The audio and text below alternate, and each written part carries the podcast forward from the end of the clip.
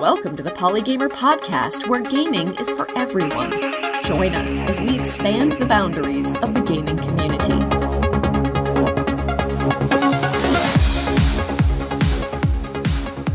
Hello and welcome to the Polygamer Podcast, episode number 77 for Wednesday, May 9th, 2018. I'm your host, Ken Gagne, and today I'm chatting with Dr. Nerdlove, aka Harris O'Malley, a renowned author, dating coach, YouTuber, podcaster, Kotaku columnist, and so much more. Hello, Harris. Hey, how's it going? Good. That is a lengthy introduction. How are you today? I'm good, thank you. Yeah, I tend to wear a lot of hats, mostly just because I keep picking up new projects and going, sure, I've got time for this.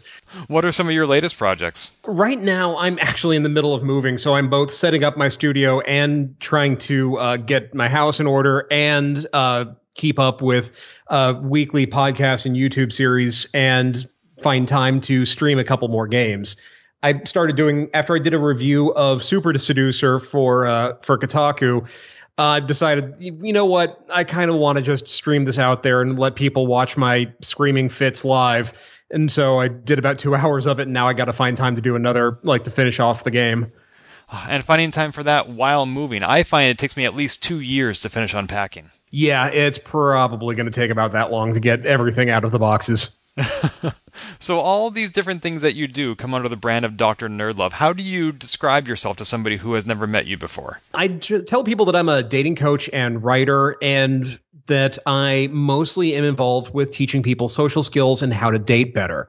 So when there people have questions about relationships, whether they are trying to get into one, whether they've never had one, or whether they've been dating or even married for years, I'm the person that they come to to try to solve a lot of their dilemmas you say when people are trying to get into or out of dating, but from what I've seen online, it seems like you're aiming primarily at the straight male audience. Is that true? Yeah, most of my uh, most of my advice is coming from the fact from my experiences as a straight male. And so also I kind of feel like there are probably enough guys out there telling women how to women better. And there's also not a lot of really good advice out there for for men, particularly for straight cis men. Most of what's out there is tends to fall under the rubric of stuff like uh, men going their own way or the red pill or the manosphere, the uh, the men's rights associations. And while every once in a while you'll find that they've almost accidentally stumbled on something that's reasonable, more often than not, a lot of the stuff they offer is really toxic. And so I'm kind of the non toxic alternative that gives practical, reasonable, real world advice for relationships in the 21st century. And if I understand correctly, there's been sort of an evolution in the last five, ten years of your own philosophy in that respect. If I understand correctly, you used to be a member of the seduction community, also known as a pickup artist, as popularized by the 2005 book The Game by Neil Strauss. Is that correct? Yeah, I was back in the early days. I wouldn't say I was OG because the the pickup scene really kind of started in the late 90s, but back around the time when the game was published is when I discovered that the pickup community existed in the first place and after I, have gone into kind of the Dr. Nerdlove origin story, but after like a lifetime of being a hopeless geek with no social skills and a lot of anxiety, um, I basically dove into it like a like a duck to water. And for the first couple of years, I thought, "Oh my God, this is amazing!" you know, my ideas about the dating binary that either you're good at so you're good with women or you're not was completely wrong. I can't believe this. I can't believe I've wasted all this time but a lot of what I was learning in there wasn't necessarily about how to be a better man. It was about how to be really manipulative, how to um, coerce people into doing what I wanted. And I was also being taught to go for a very specific subset of like type of women and where to meet them and how to meet them. And none of that was me and I didn't like who it was turning me into. I didn't like the lessons that I realized I was learning, but I liked the fact that I was getting laid a lot. And so my thought was, all right, I can't keep doing this after just one long night, long dark night of the soul.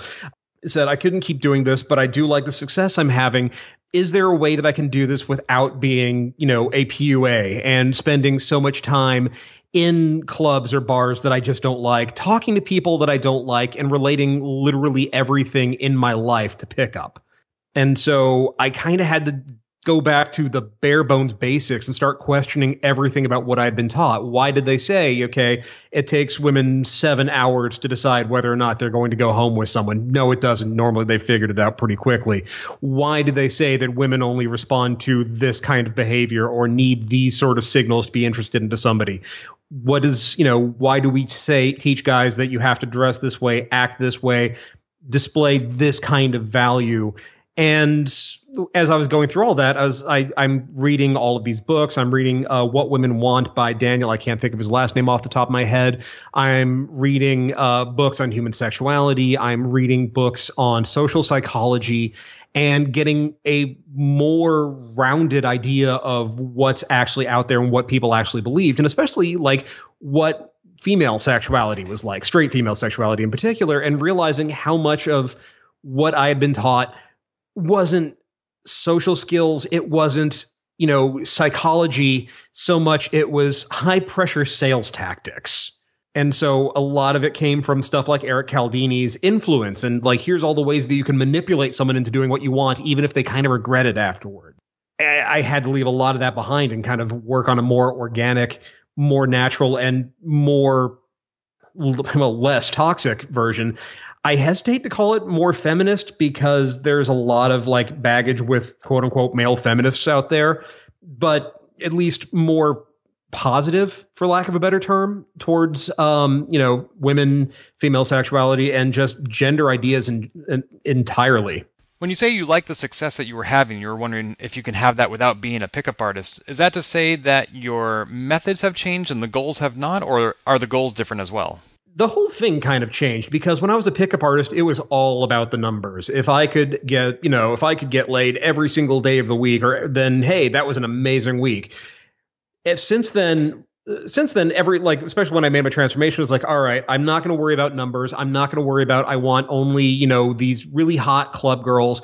I want to find people that I can have a really solid conversation with, people that I would be interested in hanging out with and talking with even if I if sex was just completely not on the table because that way if, you know, if I'm flirting with them then nothing happens. They're just not interested in me. Then cool, I've met someone awesome.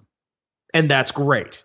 As opposed to, okay, I didn't get a phone number. I'm a failure as a man. And so as a result, you know, the the number of people that I was sleeping with went down, but I was way happier and I wasn't sitting around feeling like, you know, oh God, you know, I don't want to go out this weekend, but I really have to because if I don't, then what am I? And so I was making better, deeper connections with people instead of just, all right, what do I have to do to get this person to go to bed with me and then possibly never talk to them again? Can you go into some of the baggage you hinted at that comes with being a male feminist?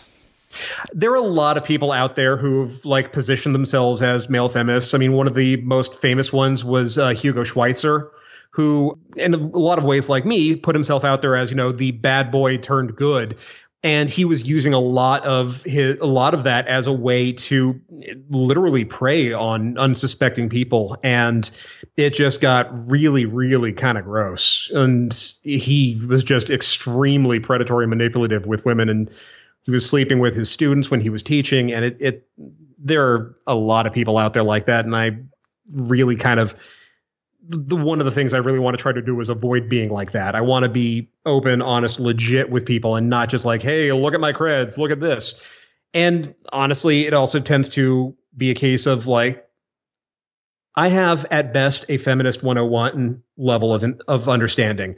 There are a billion women out there who have said, uh, you know, who have taught me through their books, through their Twitter feeds, through everything, and who can say shit better than I can. So I I'm out there literally just I'm here to teach men how to be better men. I agree that we all have a lot of growth to do to become better feminists. I hope that doesn't prevent you from thinking of yourself as a feminist. No, I definitely think myself as a feminist. I mean, there was a point before I before I learned more about it that I was like, no, I'm not a feminist. I'm an egalitarian, and then you know did, did more reading and realized why that doesn't necessarily work because that that assumes that everything is equal, and even in this day and age, it so totally isn't. I want to talk to you today primarily about the intersection of dating and gaming because how I first became mm-hmm. aware of you actually was in an October 2016 article in Game Informer all about how video games are used to keep people together across long distance relationships. So, what is it that is unique about gamers that has you targeting that subset as part of your audience that helping gamers navigate the dating scene? One of the things that has come up a lot is kind of a, a, deterministic identity issue where a lot of people who identify as gamers or who identify as more generalist nerds or geeks tend to see themselves as by definition being hopeless with women, having no social skills, buying into the stereotypes uh, out there about geeks, gamers, and whatnot, and thinking that this is just how life is, that there are no alternatives. And one of the things that I'm a big believer in is you like the stuff that you are into does not disqualify you from from being a amazing boyfriend, partner, whatever the fact that you like gaming does not mean that you are by definition a sexless nerd. It just means that you like games. It is just what you like to do. There are so many fascinating t- ways that like games and social like social life interact these days. It is really not a joke to say that more people have gotten together because of World of Warcraft than because of Match and OkCupid. Really, World of Warcraft has done a better job bringing relationships together than sites dedicated to that purpose? Yeah, because it's not that people are going on to World of Warcraft specifically looking for dates, but what they're doing is they're interacting with other people who have similar interests that they do. I mean, if you're pl- if you are you know playing World of Warcraft, then you obviously like MMOs when you're meeting up with people who may be in your city, who may be across the country, who may be across the planet, you're meeting people who have a lot in common with you. And especially if you're questing together, if you're guildies, then you're spending a lot of time together. You're getting to know each other. And as much as you may be coordinating stuff during raids, there's also going to be a lot of just personal chat and just getting to know each other. And a lot of people meet their future partners that way. And it's really kind of fascinating to watch. And for other people, gaming has been a way of maintaining their relationships while they're apart. Now that most of the country, there's still a lot of parts that don't have access to high speed internet and uh, online gaming has become more of a normalized thing. It's possible for couples who are separated because of jobs, because of school, just because of where they live, to be able to interact and have spend time together and doing things together in ways that previously wasn't. So you may not necessarily be able to go out on a date like you would if you're in a long-term relationship, but you both can hop on to Overwatch on the same team and play together. Or you can hop on and do some raids on Destiny or play World of Warcraft or any other MMO out there. It's interesting that WoW would be so successful at pairing people because with OkCupid, for example, I can go online and say I'm looking for a liberal atheist who doesn't want kids, whereas with World of Warcraft, all I know about the other person is that they like MMOs. And as you said, gaming doesn't necessarily define me, it's just something I like to do. I wouldn't think it would be that important in finding somebody to partner with. Well, one of the things that is actually a slight drawback to online dating, and don't get me wrong, I think online dating is a great tool to have in one's toolbox when you're trying to find a partner, is that it's almost possible to over specialize. You can narrow down so very far in terms of what it is that you want in a partner that you almost run the risk of uh, missing missing opportunities for serendipity. Where if you met someone at in a class, for example, or at an event, and you start talking, you may find out, hey, you know, they don't necessarily meet all of my checklist of what I think I want in a partner, but this person is so awesome, and we have so many other things in common that I would really like to see them again. With OkCupid, that's a little harder to do. And when it comes to uh, when it comes to online gaming, and you're if you're spending a lot of time talking with other people, you're going to get to know them in ways that you're not necessarily going to get to know them if you're talking to someone specifically for dating. So when you first get to know someone on OkCupid and you have this very specific agenda, it's like, all right, I want to see if there's chemistry there. I want to see if we have enough in common. When you're talking with someone in who's on your raid team on uh, on Destiny, yeah, you want to be able you want to be able to communicate well and be able to coordinate your actions so you can get through the mission each time. But also during downtime, you maybe just chit chatting, shooting the breeze, and discovering all these things that you're into. And so you're getting to know each other in a more organic way, in the way that you might get to know somebody that you met in real life if you had just met them doing, if you had you know, met them at the GameStop or whatever and just struck up a conversation. Is there something out there that's the best of both worlds, either a game intended for dating or a dating website that's intended for gamers? I've seen some websites that have been intended for matching geeks and gamers. Um, one of them I was uh, Dragon Fruit that kind of had the OK Cupid, I'm going to match you up by uh, stuff in your profile sort of thing. But in terms of anything that has been dedicated for both, not really. I think it would be interesting to see that happen. I don't know if it necessarily could work, partially just because um, I think that too many people might look at that and kind of might look at it with a bit of a cocked eyebrow and go, uh, not sure if serious. In that case, since we do have alternatives like OkCupid and Match, one of the questions I got on Twitter preparing for this interview was a lot of these websites encourage you to list your favorite books, your favorite movies, your favorite albums or artists. Is it appropriate to list your favorite video games on a service like that? I certainly don't see why not. If it's something that you enjoy, something you have a lot of emotional connection to, and then why wouldn't you? And sometimes it means that you'll find people who want to talk games with you. So, like, maybe you have a favorite moment in a game that made you react emotionally. Um, for example, I've had fun talking with people about like what moment in games really hit you hard. And for me, I think one of the ones that stands out for me was in Fable 2, when, um, you know, spoiler for an over 10 year old game, when the main villain shoots your dog. And I had never wanted to kill someone harder in my life and that has led to conversations with people going like oh no but then you know there was this other time in this other game like in the last of us when you have to do this thing and like i just sat there at the end going like crying and just bonding over these shared emotional experiences that were brought about because we both love games I think the concern about putting gaming out there in your first profile is, as Twitter user Play Critically said to me, I don't put those kinds of things in my dating profiles out of the belief that the people viewing it will, quite justifiably, I think, assume I'm a raging goober gator misogynist. So, how do you navigate around that stereotype? There are a couple of a couple of ways of getting around that. And the first is that no, this is a very reasonable fear, considering that how much uh, gatekeeping has been has become part of the stereotypical nerd activity. It's you know once GamerGate ended up being a, a national thing instead of people on Twitter having to explain to their friends, no, seriously, this is what they're angry about. It kind of put the idea of the gamer identity out there as eh, I'm not sure about this. But at the same time, one of the things you want to do, especially when you're dealing with an online dating situation, is you want to be. Um, I forget who said this originally, but I've kind of adopted it myself. You don't want to be everybody's cup of tea. You want to be somebody's shot of whiskey. You want someone who really digs what you have to offer, as opposed to someone who only kind of kind of digs it. And being upfront with this is part of what I love to do. This is part of you know how I spend my time is an important way of matching with people and it also helps filter out the people who just don't like you know don't like games don't think it's a worthwhile uh, activity and also a way of finding the people who do like the things you do. One of the things I tell people when they're going into online dating is you need to think of it as dating SEO. You need to think of what your the people you would want to match with are looking for and be sure to include that in your profile. So if you are a comic fan, don't just say, "Hey, I like comics." Say, "Hey, I really love, you know, Christopher Priest's run on Black Panther," or "I really like Saga."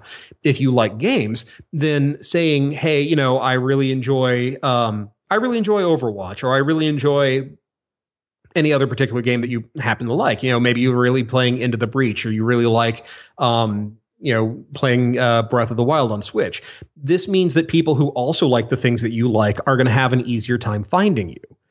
And as for dealing with the stereotype of, you know, I, I list a game and everybody thinks that I'm a, you know, goober rageaholic who hates women, show through the rest of your stuff that you aren't. I mean, we've all got the mental image of, you know, while you were having premarital sex, I was studying the blade. But if you can show you've got social skills, you can show that you have a life that's more than just you and your PS4 or your Xbox, that you have well rounded in- interests, and people will understand this is just part of who you are, not necessarily the only thing about who you are. As part of that stereotype, the Polygamer podcast has a previous episode all about toxic masculinity, where I spoke with Dwayne DeFore on that subject. Do you mm. feel that toxic masculinity is more or less pronounced among gamers? Is there a correlation there? I think that um, amongst the loudest of gamers, you're going to find a lot of toxic masculinity, which is kind of ironic considering how at the same time the same people who uh, would scream about say um, feminist frequency are also the ones who will be the first to say i got into games because women rejected me and because the jocks be- bullied me and in a very real way, they're recreating the same system that excluded them, except now they get to be in charge of it. So all that's happened is that they've just transferred the same toxic stereotypes into a form that they feel applies to them. And you also see it in a lot of the ways that uh, the games play out and then the way the characters are designed. While it's definitely improving, there was a point where in the 90s, the gaming industry and the computer games industry as a whole decided that they would rather focus their advertising on young boys than on men and women. They decided that, you know, young boys and men were, uh, were early adopters who were more likely to go out and spend more money on equipment and games. And so you can really track the change in the ads from where it was more inclusive to more, hey, you know, we're going to market this with look at this woman in lingerie. Oh, and by the way, play our game. Look at this. You can see Lara Croft's boobs. And it really kind of informed a lot of the way that the culture ended up developing. And this even continued more when we got uh, when online gaming for Xbox started to become really the only form of like online gaming. The uh, the old RTS wargamers for who uh, played the you know the really really stat heavy hex games used to kind of lament about the the first person shooters because of the the toxic to- like toxic shit talking that would go on during the game.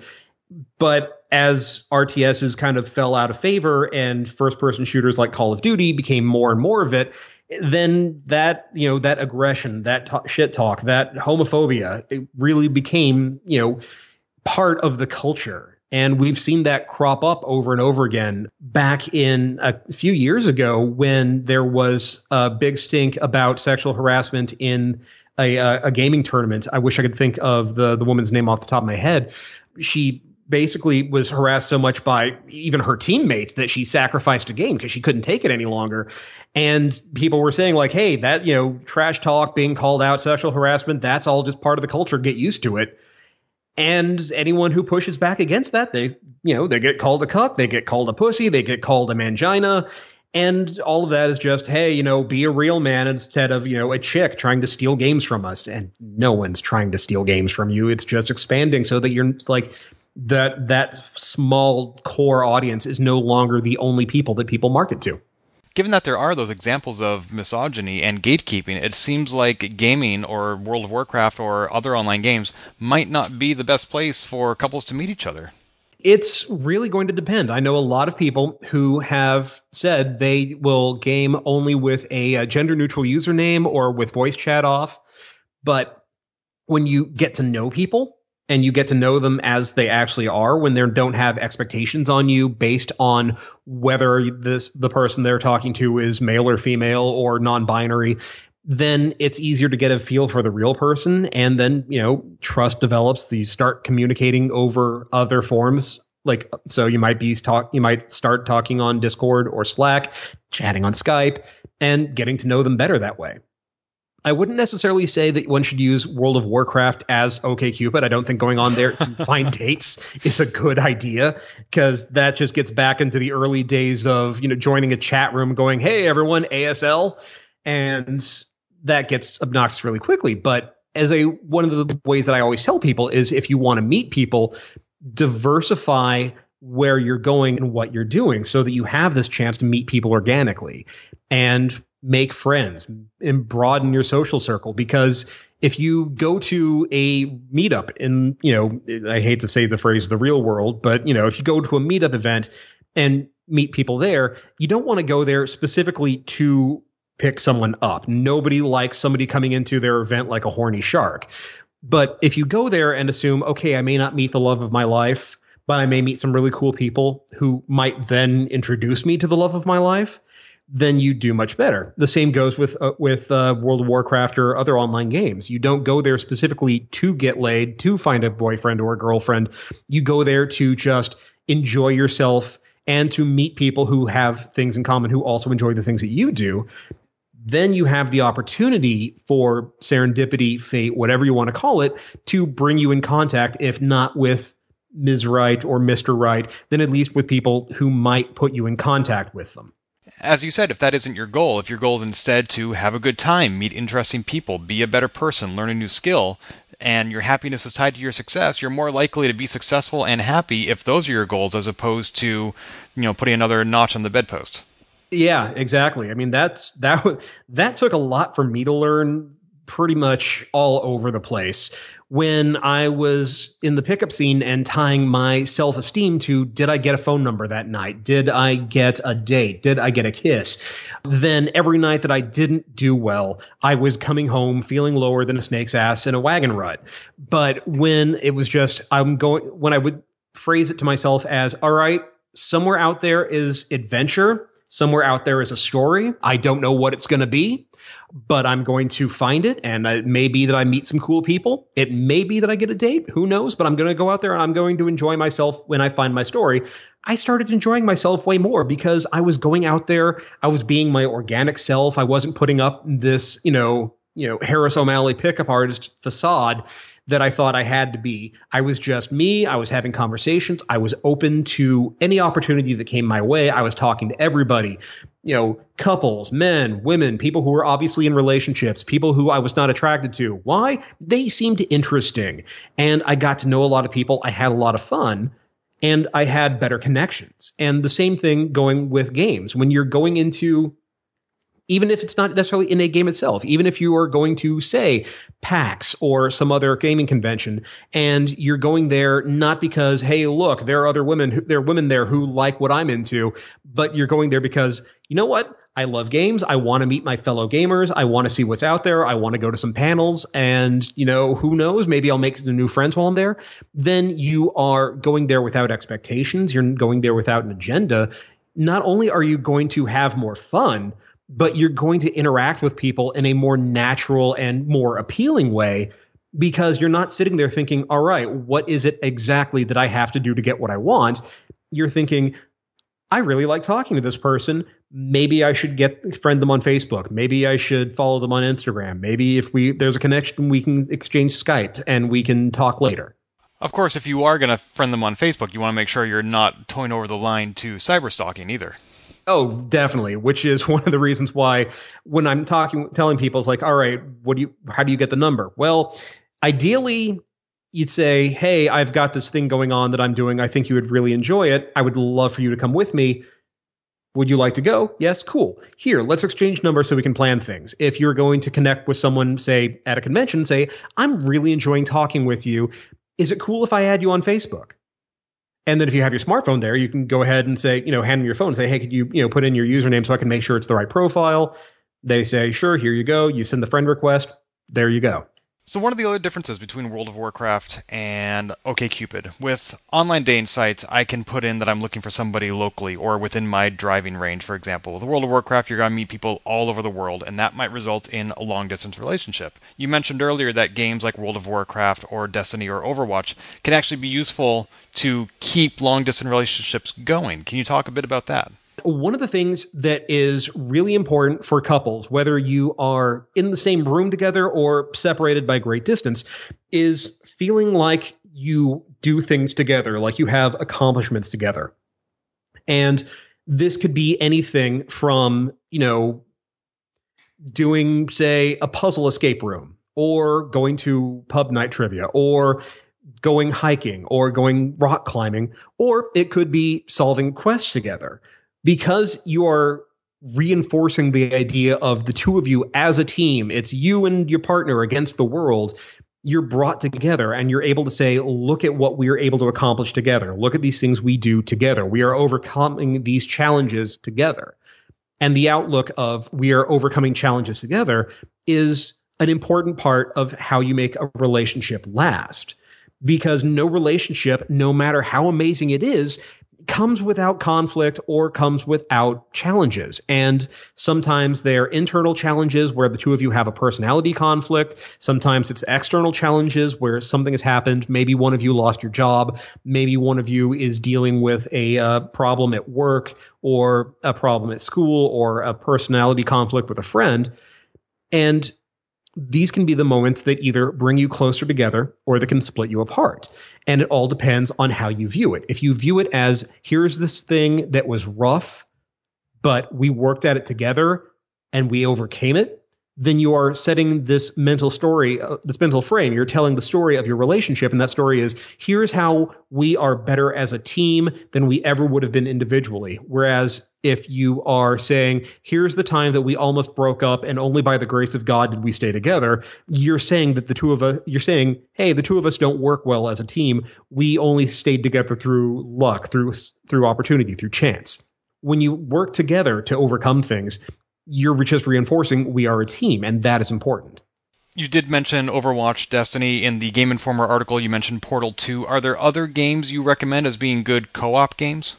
Honestly, they there are any number of ways to do co-op games. I love games that you can literally play cooperative, where it's you and your, you know, you and your partner, or even you and a team against the uh, AI. I mean, games like Left 4 Dead or Vermintide can be fun or it could be ones where if there's some way of doing a sort of um, if you can say get together on Skype and kind of play it together if it's something like a telltale game and you can kind of art, discuss all right here's how we're going to play this here's the choices we're going to make any game can be co-op if you want to make it that way it's interesting that you mentioned Telltale because I've actually done that. I've played uh, the Batman game where we take turns in different scenes. Uh, playing The Witness by Jonathan Blow, we would take turns.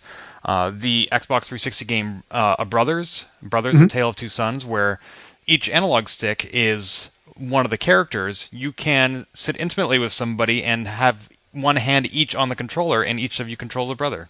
Now that doesn't really work when you're in a long distance relationship, of course. Well, it can it can if you can if you can stream it over say if you can stream it and just have an audience of the two of you. If there is a way of like screen sharing with them, then you could say play um you know Life is Strange before the storm together and then kind of treat it almost as an interactive movie.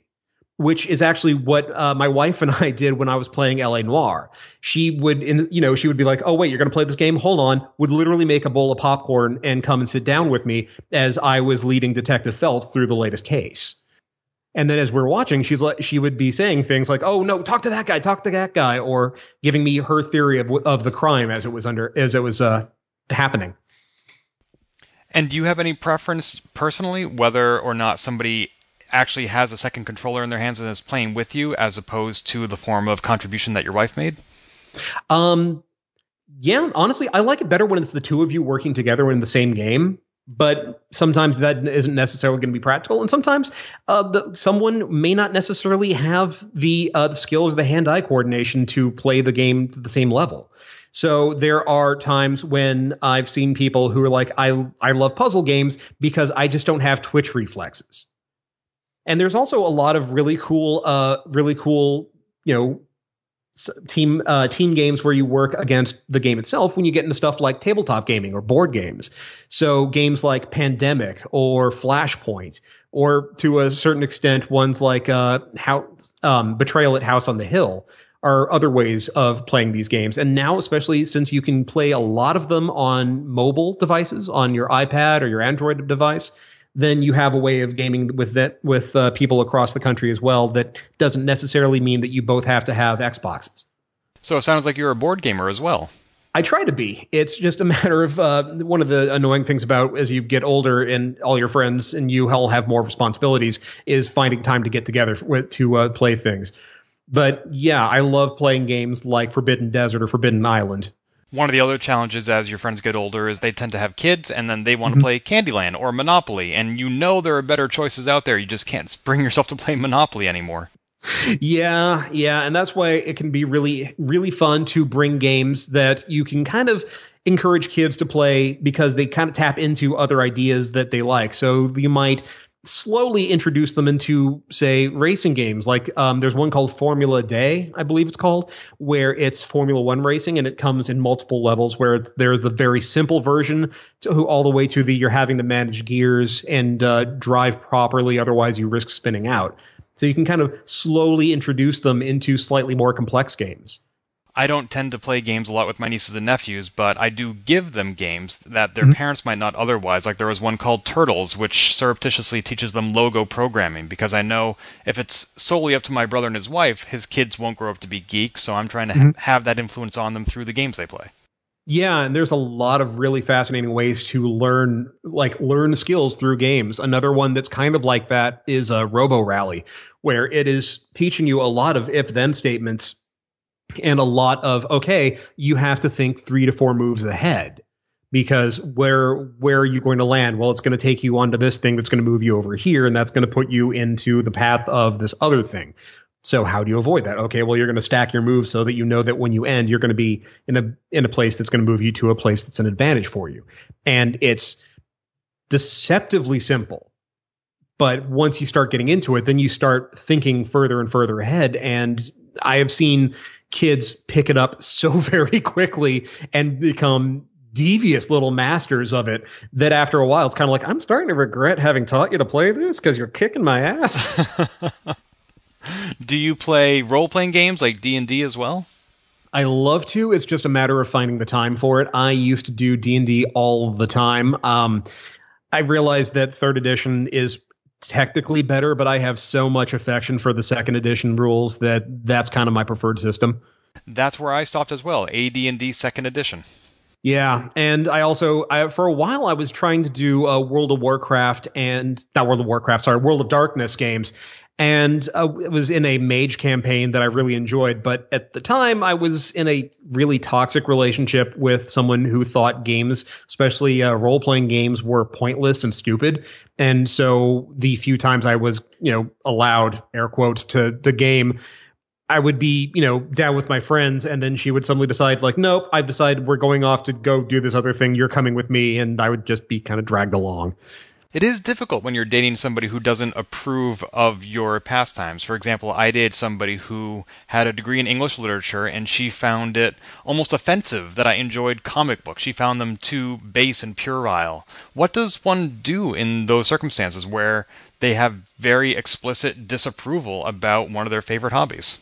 Well, ideally, you find someone who, if they don't share your hobby or your interests, can at least understand your hobby or interests. They may not necessarily get like all of the complex backstory of Black Panther or the Avengers, but they can at least respect the fact that you like it and let you do your thing because it's an important part of relationships that everybody have a life outside of the relationship as well as inside the relationship. But if that doesn't necessarily work, then maybe the thing you could do is show them counterexamples so that sure your girlfriend did not necessarily like comics, but you could show the show some of the masters of the uh, of the comic books that aren't superheroes. You could show Persepolis or Fun Home or From Hell, or if you really wanted to, you could show some of the more complex uh, superhero stories.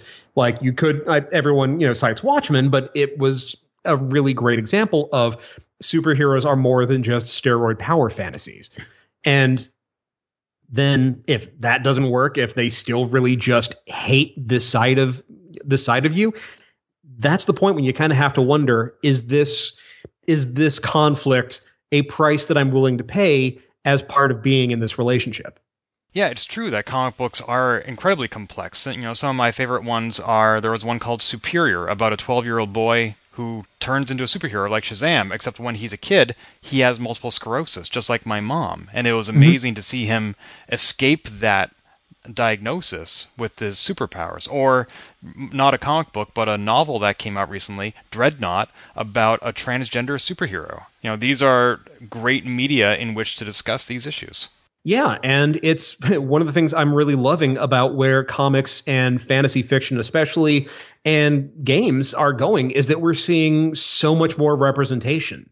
And we are seeing people we don't, we're seeing characters who are more than just either stereotypes or straight white males and in gaming, straight white, brown haired, square jawed, you know, unshaven men being presented out there and giving more people this opportunity to see themselves represented in these fantasy worlds. Absolutely. I fully agree. At the top of the hour, you mentioned that I think you were streaming a game called Super Seducer. Is that right? Yes, it's a uh, pickup artist trainer. Seriously. Yeah, it is. Uh, it was created by a uh, pickup artist who uh, I guess he now calls himself a dating coach named uh, Richard LaRuina. And originally it was on Kickstarter, but it got kicked off of Kickstarter because Kickstarter has a rule of no seduction manuals. And then eventually he just, I guess, finished financing it himself or found outside financing. And it's the only way that I can think to describe it is it's like Dragon's Lair for assholes. It's a, a, full motion game where you are guiding this person, played by Richard, through various scenarios where you are trying to meet and date and occasionally sleep with women. So the first one that you go through is him trying to pick up a woman on the street during the day. Then you're trying to pick up two women in a nightclub. There's another scene where he's trying to get out of the friend zone, which that alone makes me roll my eyes. Um, other there are two scenarios for when you're on a first date with someone, and the whole thing is unbelievably horrifying. It, as a game, it is bad.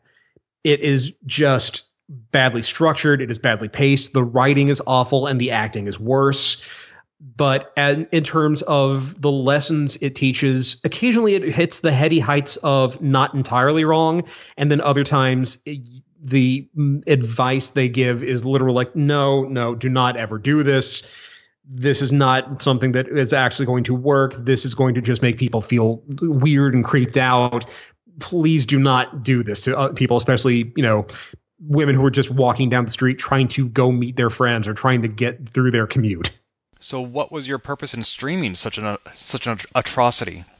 Uh, mostly to poke poke at it and go like, all right, here's what they're saying. Here's why it's wrong. Here's what you should do instead. Here are the times when he actually stumbles on stuff that is actually correct or at least not entirely wrong and also occasionally make fun of it because you know it's how you keep your sanity with the help of your robot friends what other kinds of games do you tend to stream that was actually my first. Oh, really? That was the the first time I was ever like, you know what? I feel like I should share this with my readers. Well, there are other kinds of games that might fall into your purview. What do you think about dating simulators, which is a very popular genre, especially in Japan? I think they can be really interesting, and I think that you can run the gamut with them, where you have some that are just really bad porn, and then you have some that are really interesting, just novellas or novels. I mean, there's a reason why they call them literal, you know, visual novels.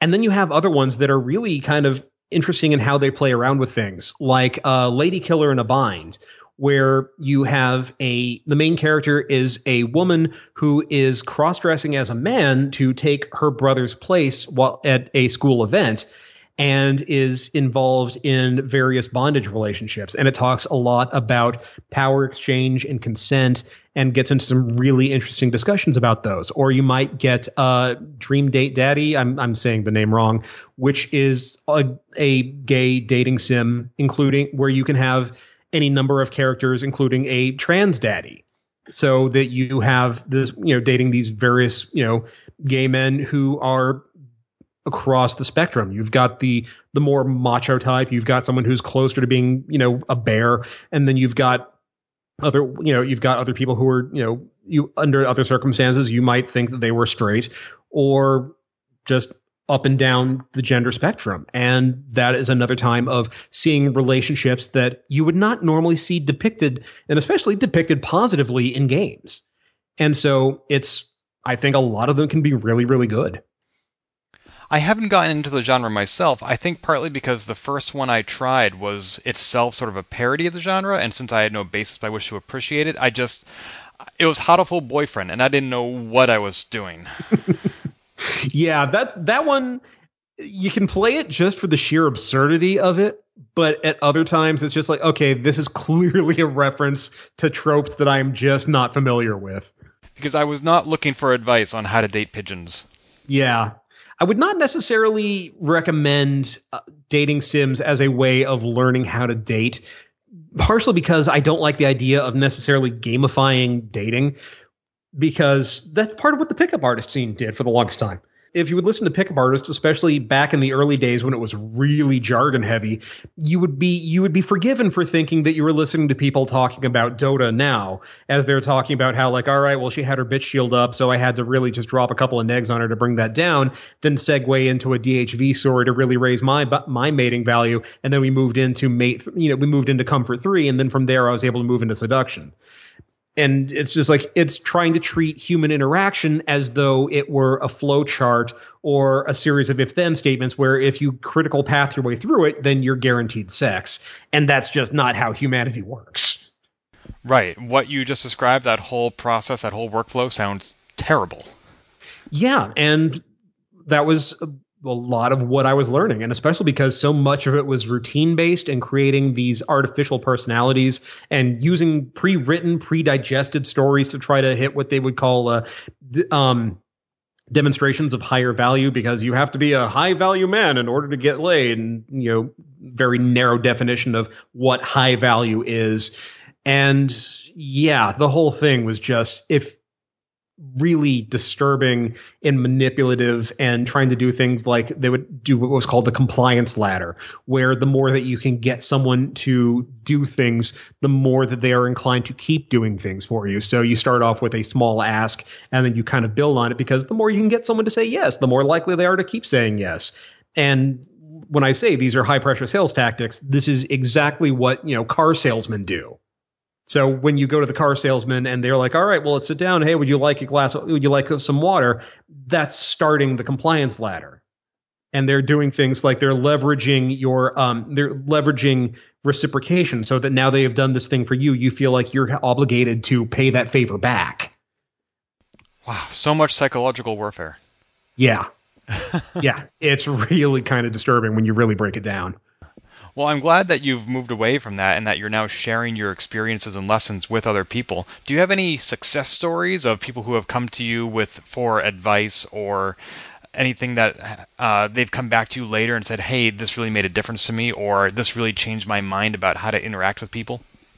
I've had them pretty much running the gamut from you've changed me because now I'm not this angry person anymore who feels resentment towards the world because I'm owed a girlfriend. Now I understand better what I need to do to people who said, I thought I couldn't date. I thought that I was just the sort of person who was never going to have a relationship, that people would never like me. And in one case, I actually uh, performed their marriage, cer- their wedding ceremony. Really? What qualifies you to do that? I'm certified as a, a minister from the Universal Life Church. Ah, I love the ULC. I'm quite, I'm familiar with them as well. Yeah, no, I love them too. There was just literally a day there I was when I was in college. I was like, I'm bored. Let's be a priest. And, and that's all it takes. They're also who I've got my doctorate from. I've got a doctorate in metaphysics through them, so I'm a real fake doctor. I, I find that one less valuable than being ordained. yeah, no, I, I got that literally just so I could say, no, I'm a doctor. See, here's my here's my doctorate. So you are a jack of many trades. Let's plug one of your other projects briefly. Tell me about the Good Men Project. Good Men Project is a um I'm kind of tertiarily involved with that. They re- they rewrite I'm sorry, not rewrite. They republish a lot of my stuff. So, but the whole idea behind the Good Men Project and it's undergone some changes multiple times is literally how do we learn how to become better men overall and what does it mean to be a man in the 21st century now that we are tr- striving for greater gender equality, now that we are striving for greater understanding of sexuality and greater understanding of gender presentation. So what you know why how do we quote unquote man up when we have to de- redefine what that means? How do we present as men? What does it mean to be a man if you are if you are trans and you are particularly femme looking? What does it mean to be a man if you for you don't reach a lot of what can, is considered manly ideals? Maybe you're not terribly terribly handy handy. Maybe you're not terribly macho. What does it mean if you prefer more intellectual or you know non traditionally masculine pursuits? Does that make you any more or less manly? And talking about dealing with things like, okay, what about violence? How do we talk about violence? How do we talk about consent, especially enthusiastic consent? How do we teach our children what it means to be masculine and feminine? How to interact with people? How to encourage their gender identity? Oh, those all sound wonderful. And I'm glad you're discussing things like uh, trans issues and sexuality and orientation and gender identity issues, because as we said at the top of the show, a lot of your dating advice is addressed to straight men. I was going to ask you, where do you recommend people go for like your counterpart in the LGBT community? Where can people go for that sort of advice? There are a lot of a lot of people out there who are giving advice. I mean, one the one of the people I refer to as my celebrity patronus is Dan Savage, who is the, the kind of the great granddaddy of a lot of modern uh, modern advice out there. And there are there is so much great advice that it's kind of hard to know where to stop. And one of the people that I recommend folks go to all the time is Captain Awkward, who she does uh, she does an advice column, and one of her specialties is helping people come up with scripts and exactly what it is you need to say in these specific situations. Fantastic. And to remind our listeners, if they want your advice, where can they find you online? Well, you can find me on my blog at drnerdlove.com. You can follow me on Twitter at, at drnerdlove. You can join the Facebook page at facebook.com slash drnerdlove. Again, drnerdlove. Honestly, if you put Dr. Nerdlove into Google, you will find most of my social media. I'm also on Instagram. I'm on YouTube. And yeah, you can you can find me pretty easy. Awesome. I'll include links to those as well as the other resources you mentioned in the show notes found at polygamer.net. Harris, any closing remarks? One of the most important things I can tell anybody who is looking to find that special someone, whether it's on online dating, whether it is someone that you met and are starting to form a connection with on World of Warcraft or any other game system, don't make the mistake of thinking that you have to be big and shiny and impressive. You don't want to impress people. What you want to focus on is connecting with them because Paula Abdul lied to us opposites don't attract. We like people who who are similar to us. So find the things that you both love and see if you can love them together. Fantastic advice. I could not agree more. Harris O'Malley, Dr. Nerdlove, thank you so much for your time. Thank you for having me. This has been great. This has been Polygamer, a GameBits production. Find more episodes, read our blog, or send feedback at polygamer.net.